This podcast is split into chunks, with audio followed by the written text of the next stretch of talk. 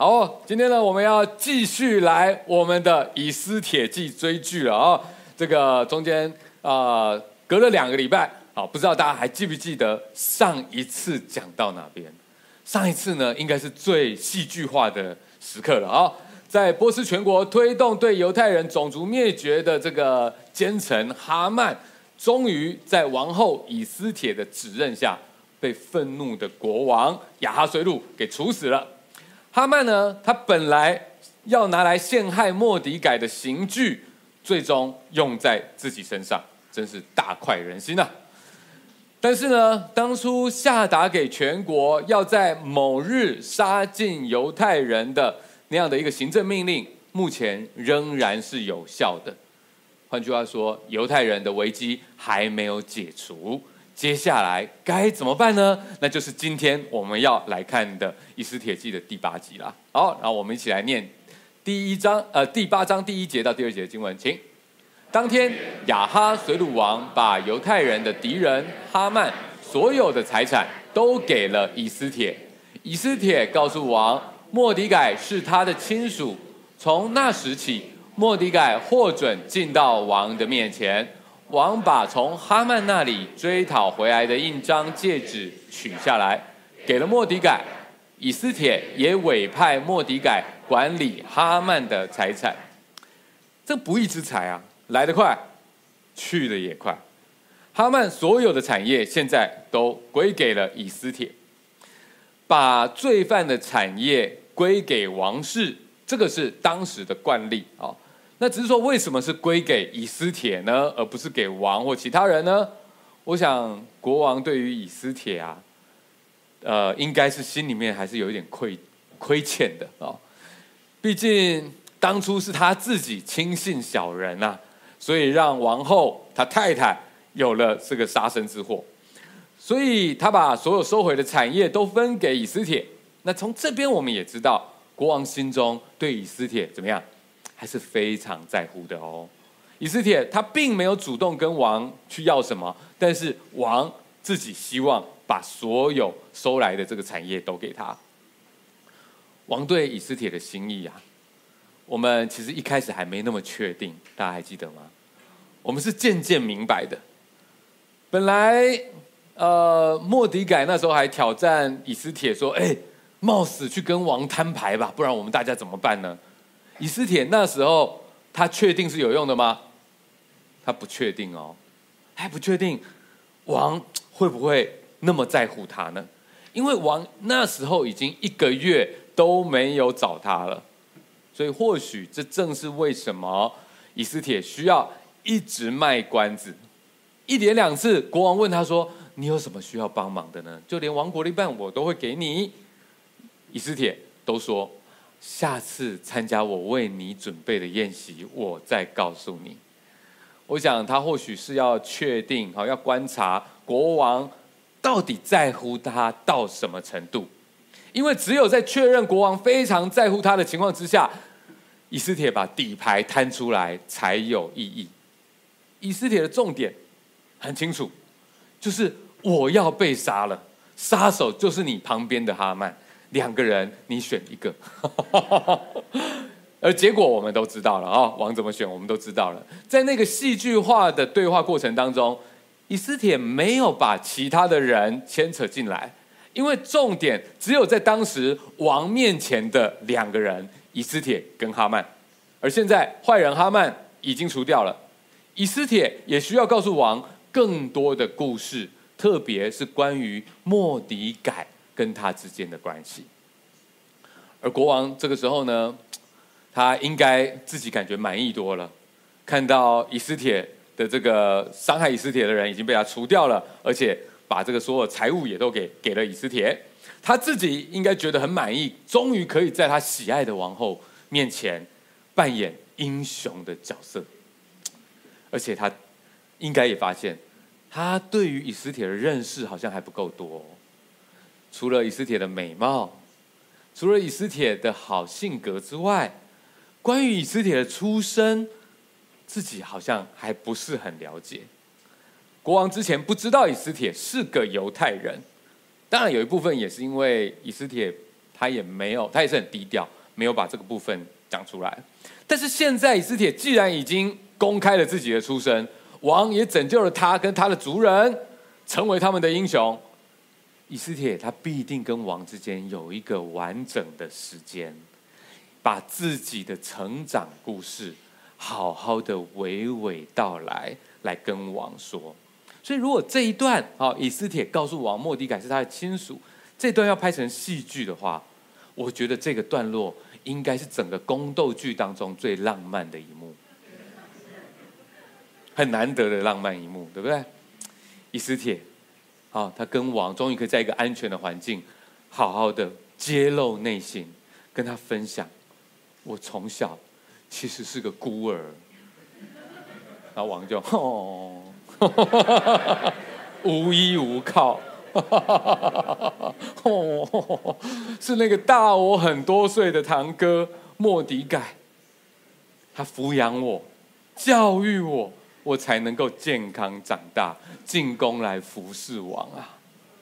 而进了宫中之后，莫迪改虽然不能够常常来看我，可是他还是时刻关心我，也祝福保护着我的先生。就是你呀！所以当他听到有人想要伤害你、要杀谋杀你的时候，第一时间就把消息传进宫中给我。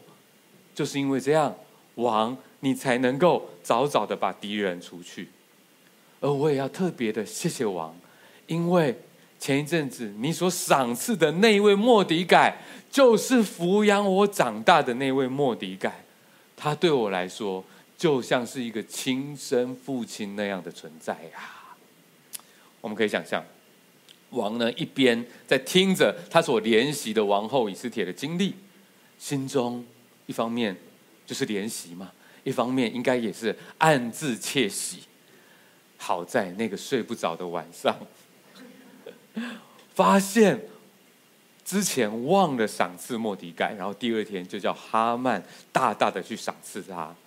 不然，现在发现我忽略岳父的功劳，我就尴尬了。而现在我知道，原来莫迪改从头到尾都是自己人啊，而且是这么重要且值得信赖的人，我一定不能够亏待他。王于是下令莫迪改不要再当个在城门口办事的小官了，他要让莫迪改也进宫来，成为他最亲信的大臣。随时都能够见他，好，随时能够见他，代表他他的这个职位是非常非常的高。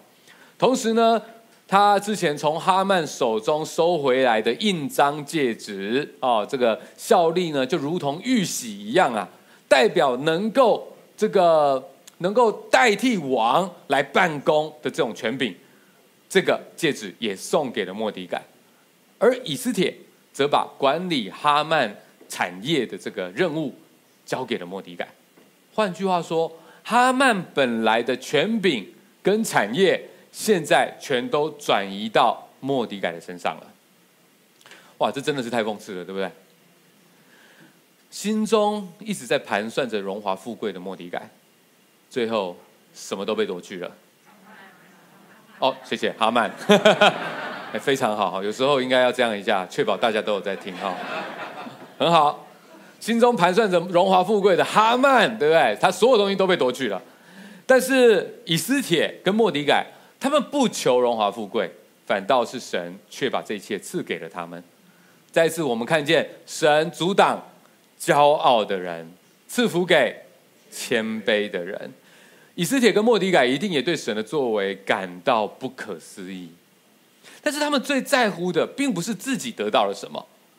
他们并没有因为自己现在得到了资源跟祝福就停止下来，他们仍然记得自己是为什么被神祝福的。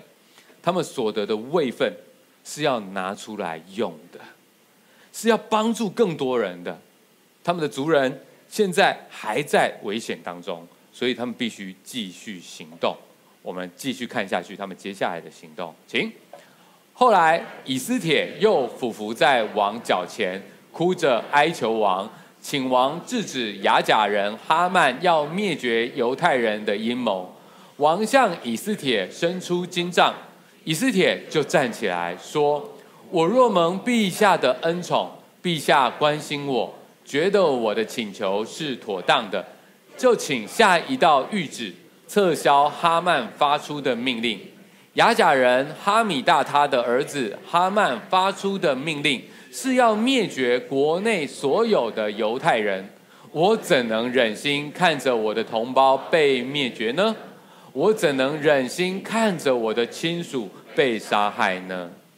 再一次，王后请求国王的帮助，然后我们也注意到了，王后并没有因为现在确定国王是很在乎他的，或者呃知道莫迪改已经被高升了，在朝廷里面有自己人了，他就开始理所当然了，就开始散漫了，改变了自己的态度或说话的方式了。我们注意到以斯帖他怎么说话的？他仍然是非常、非常、非常的尊重王的权柄跟地位，所以真的难怪他很得人疼啦。我并不是要暗示太太们应该要这样跟先生说话哦。哎，如果你真的这样子做的话，你先生可能会吓一跳。想说，我是不是做错什么了？我想每一个时代或者文化环境啊，对于不同的角色之间，人跟人应该要怎么样说话是比较好的，是能够表达爱跟尊重的，有着不同的标准和期待啦。这是微妙而且持续在变化中的。现在的说话方式跟二十年前、三十年前说话方式，可能就已经有很大的不同了。所以，合宜的表达方式虽然会改变，但是里面的那一颗对的心却不会改变。如果不因为关系到手了，目标达到了，就变得理所当然了，而仍然愿意好好的跟对方说话，让对方感受到爱跟尊重，在任何时代跟任何的文化背景里面都是好的，都是关系里面需要的。以斯帖再一次在表达当中，他在乎的不仅仅是自己，还有他的同胞。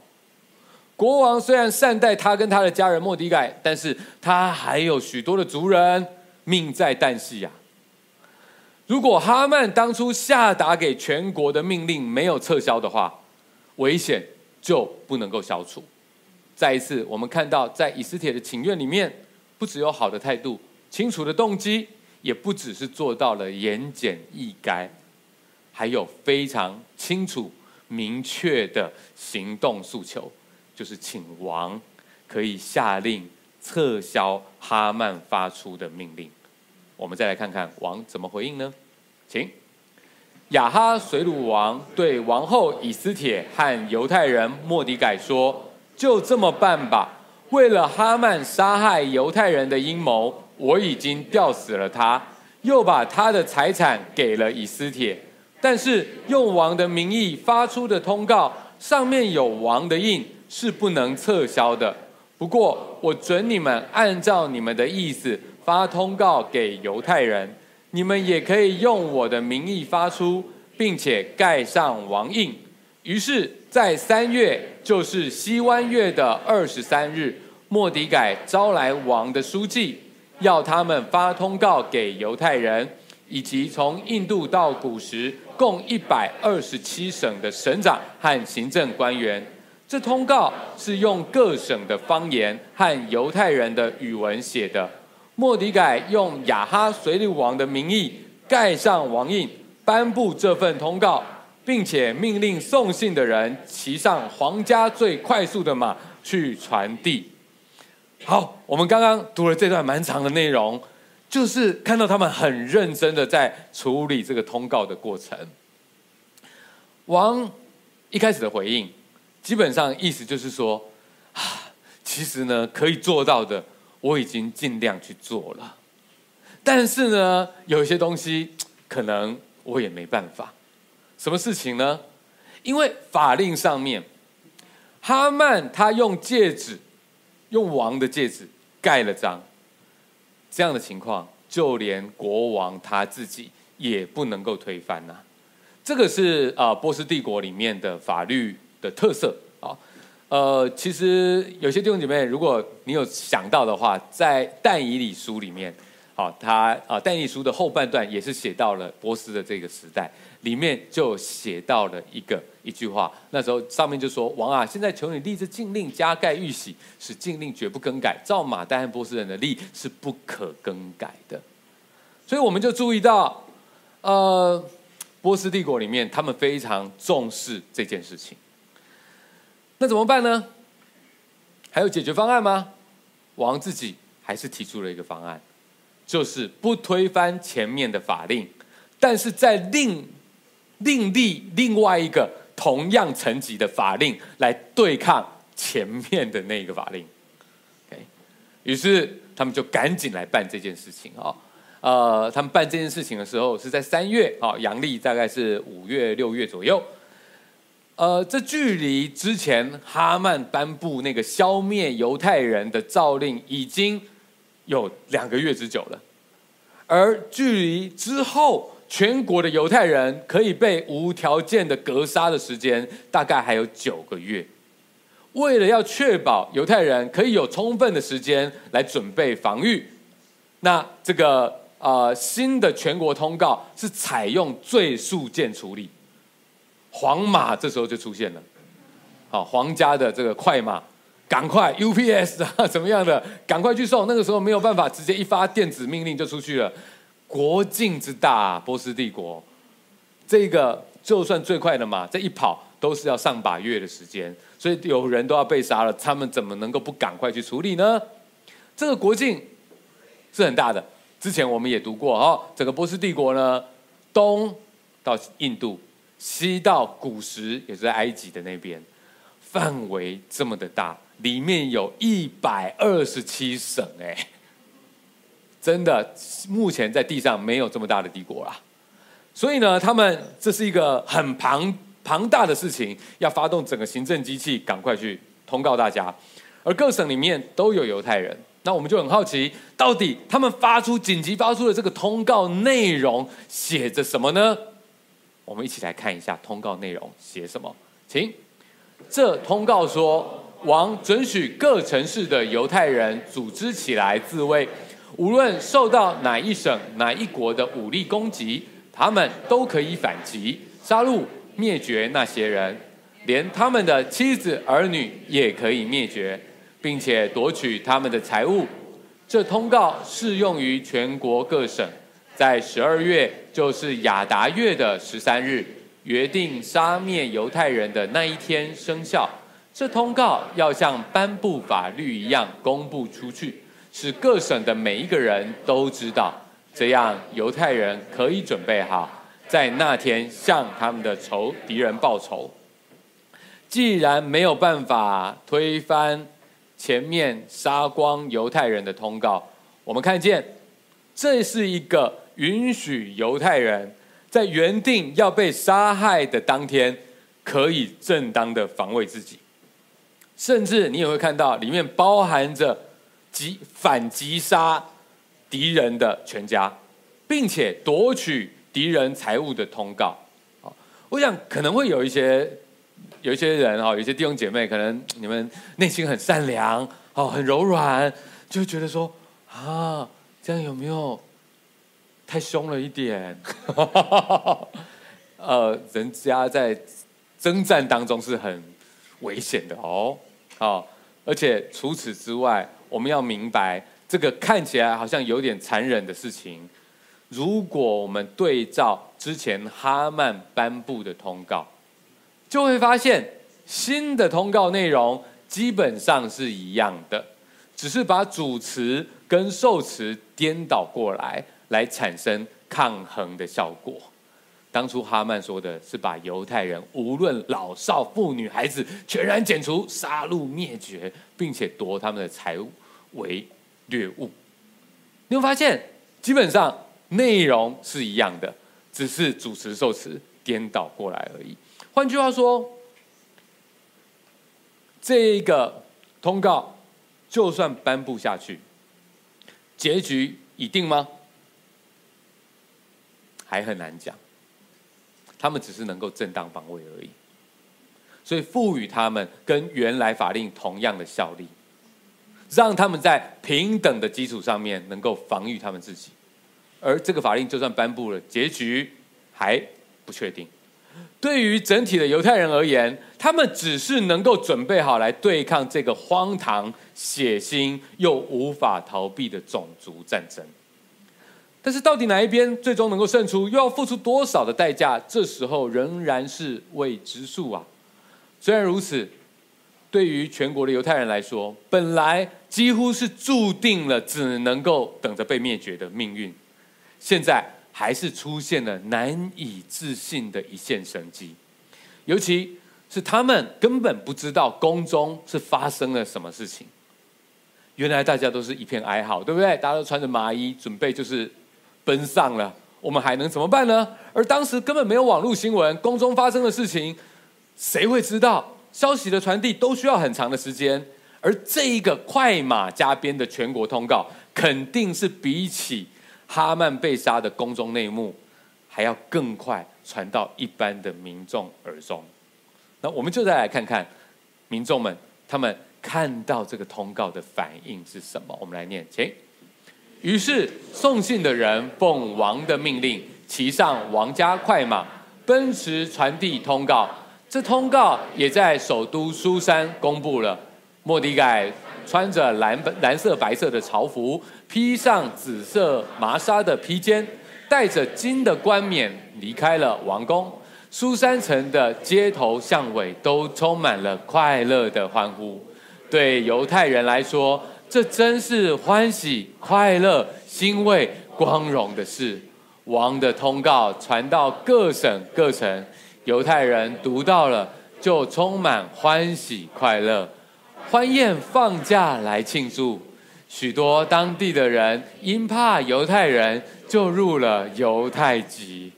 哇，真是难以想象的翻转啊！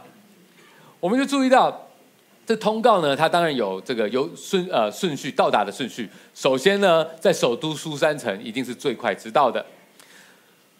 通告在苏珊城公布了，大家还记得吗？在首都里面的犹太人，本来他们是怎么样？穿着麻衣，哭泣，甚至头上还要撒灰，因为太过悲伤了。这个通告啊，肯定是超过他们的想象啊，让他们不敢相信眼睛所看到的文字。这个通告刚贴出来的时候，看起来，哎，好像一样啊。哎，可是仔细一看，哎，怎么那个主词跟受词颠倒过来了？大家可能还要揉揉眼睛。这个是这样吗？哎，为什么会发生这个事情呢？他们不再是别人的刀上肉了啊！他们可以正当的、合法的抵抗，为了保护自己而战了啊！然后接着，作者在这边的描述非常的有画面。莫迪改之前，他也才因为哈曼的通告而穿着麻衣不肯脱下，但现在神亲自为犹太人做了大事。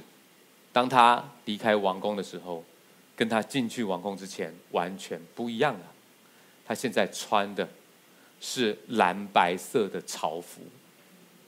有很多人说，对，蓝白色真的很潮啊。如果再穿蓝白拖，就更潮了。这个朝服不是那个朝服，这个蓝白色的意思是什么呢？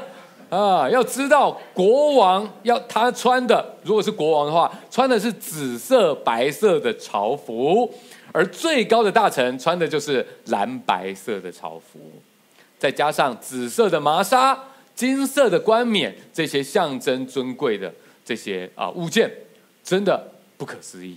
现在都在莫迪盖的身上了。稍早之前，莫迪改在游行。呃，被高举得荣耀的时候，那不过是是一天的游行而已。但现在的莫迪改，他是正式的坐上能够发挥影响力的位置了。然而，难道莫迪改在乎这一些荣华富贵吗？他在乎这些尊荣吗？如果是这样的话，那他就不是莫迪改了嘛。莫迪改他所挂念的。是他的同胞们，是神的子民们，所以这里的描述让我们看见莫迪改他在这个位置上面，他心中最在乎的到底是什么？作者在这里描述的画面，带出莫迪改身穿尊荣朝服，从王宫出来的那种胜利姿态。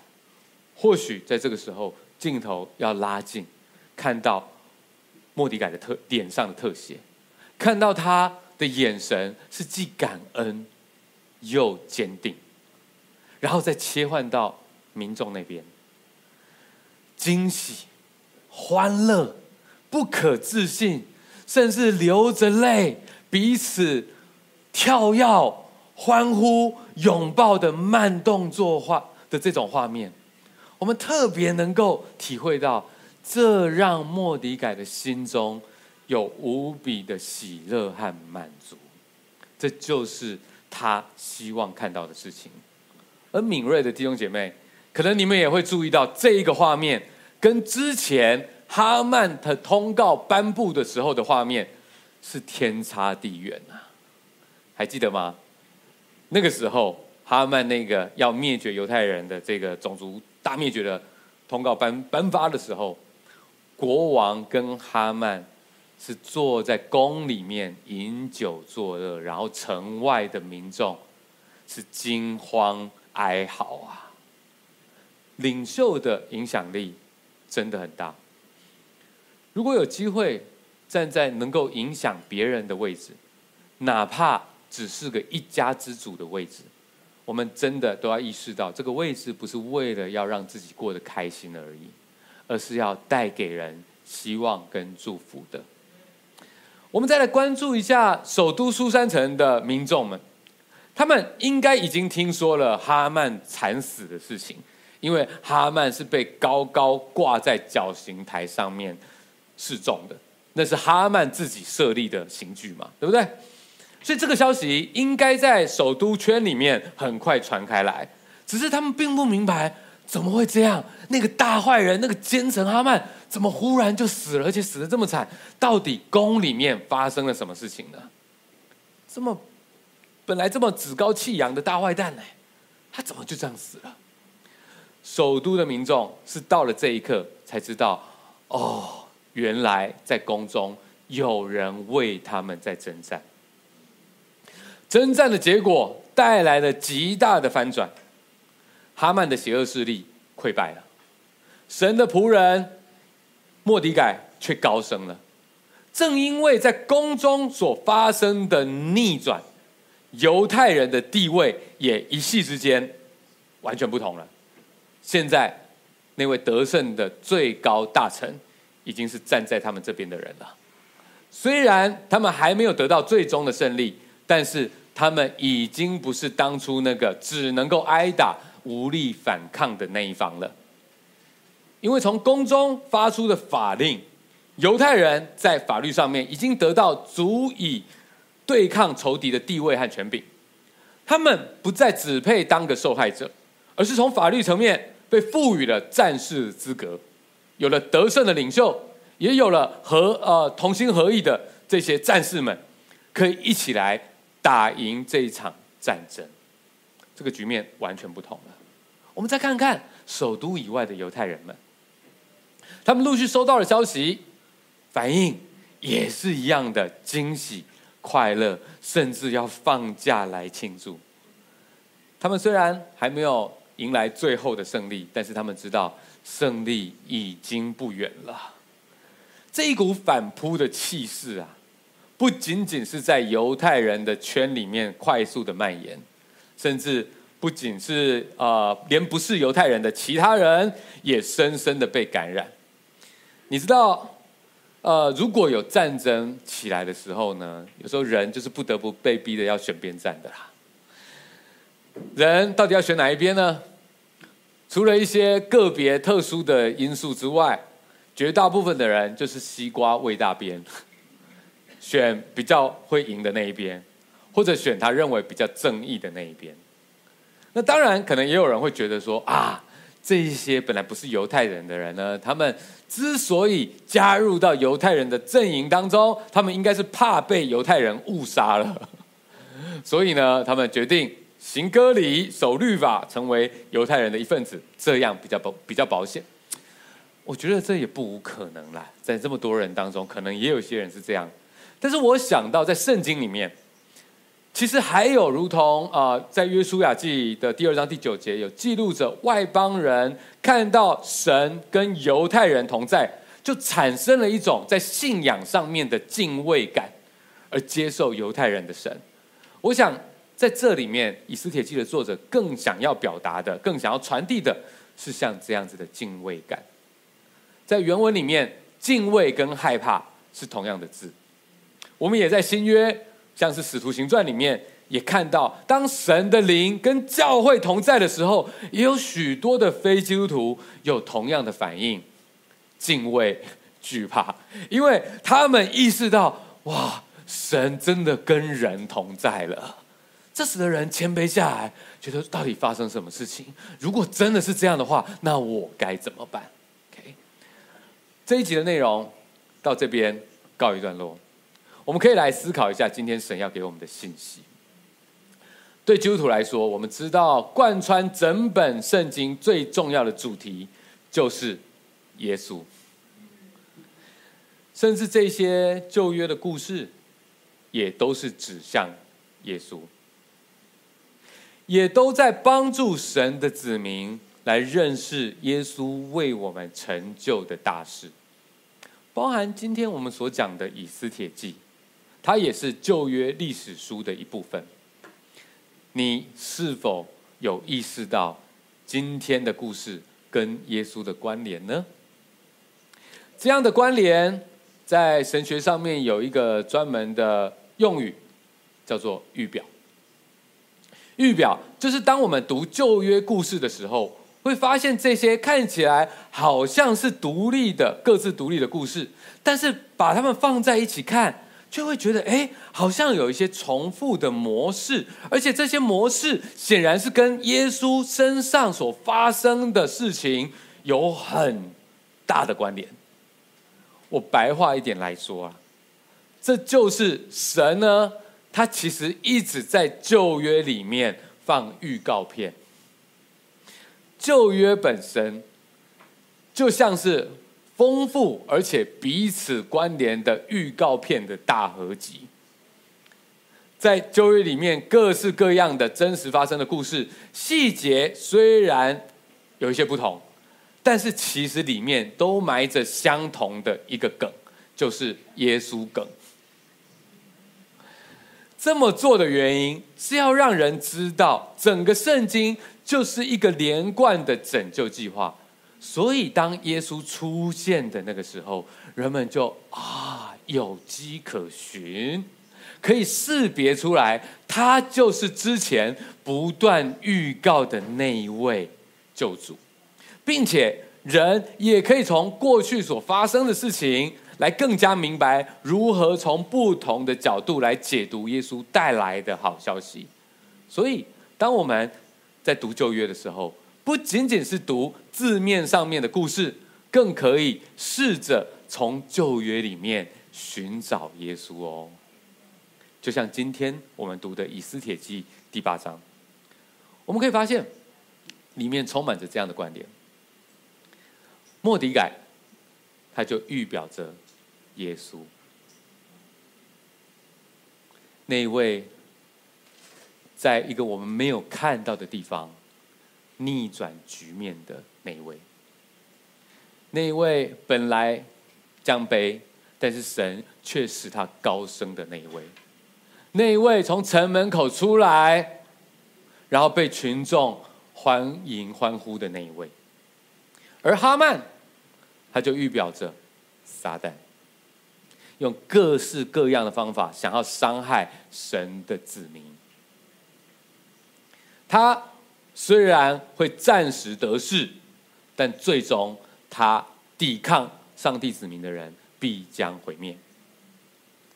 而在王宫里面所发生的逆转胜，预表着耶稣从死里复活所发生的逆转胜。在那个我们没有看见的地方，我们在外面的人都不知道的时候，因为他在里面所完成的事情，使得所有在外面的一切状态都改变了，使得战征战的本质、征战的结局也都逆转了。王宫外面的犹太人，预表着所有的基督徒，引颈期盼着，因为里面所带来外面永远的改变，而非犹太人后来加入的犹太人，预表着本来不是神子民的人成为了基督徒。所以在刚刚的整个故事的最后，我们看见当所有的人看。看明白了神的作为，他们欢欣鼓舞。而这一个故事不仅仅是给当时的犹太人的，这个逆转，它后来产生了一些影响，但是它只是一个预表。犹太人在之后还发生了很多事情，他们还没有得到最终的拯救。这个预表是预表着耶稣，他所一次完成永远的拯救。所以这个故事不仅仅是给当时犹太人的，也是给现在的每一个你跟我的。神在告诉我们一个重要的讯息：也许眼前你我的征战还在进行，还没有结束，但是因为耶稣在十字架上面已经完成的拯救。因为他的死里复活，我们已经得到新的身份了。我们不再是被撒旦的权柄、被罪的束缚压着打、没有办法的人了。我们是拥有了足以对抗撒旦的力量，并且我们有耶稣成为我们的元帅。我们拥有整个神国度的资源，我们将会是最终战胜的那一方。当然，如果你现在还不认识耶稣的话，如果你有感受到，哎，这个力量好像蛮真实的。当我在教会里面跟弟兄姐妹在一起，我听到他们生命的见证的时候，我觉得好像真的有那位神哎。你心中有敬畏的感觉，那么欢迎你好好来认识耶稣，加入最终得胜的国国度，可以跟我们一起来欢声庆祝。下一集，到底最终的决战日来临的时候，征战会如何呢？犹太人能够战胜仇敌吗？战况又会有多激烈呢？下个礼拜要继续锁定我们的以斯帖记，但现在是神的子民要站起来高声欢唱的时候，让我们好好站起来欢唱最后一首敬拜的歌曲，阿们。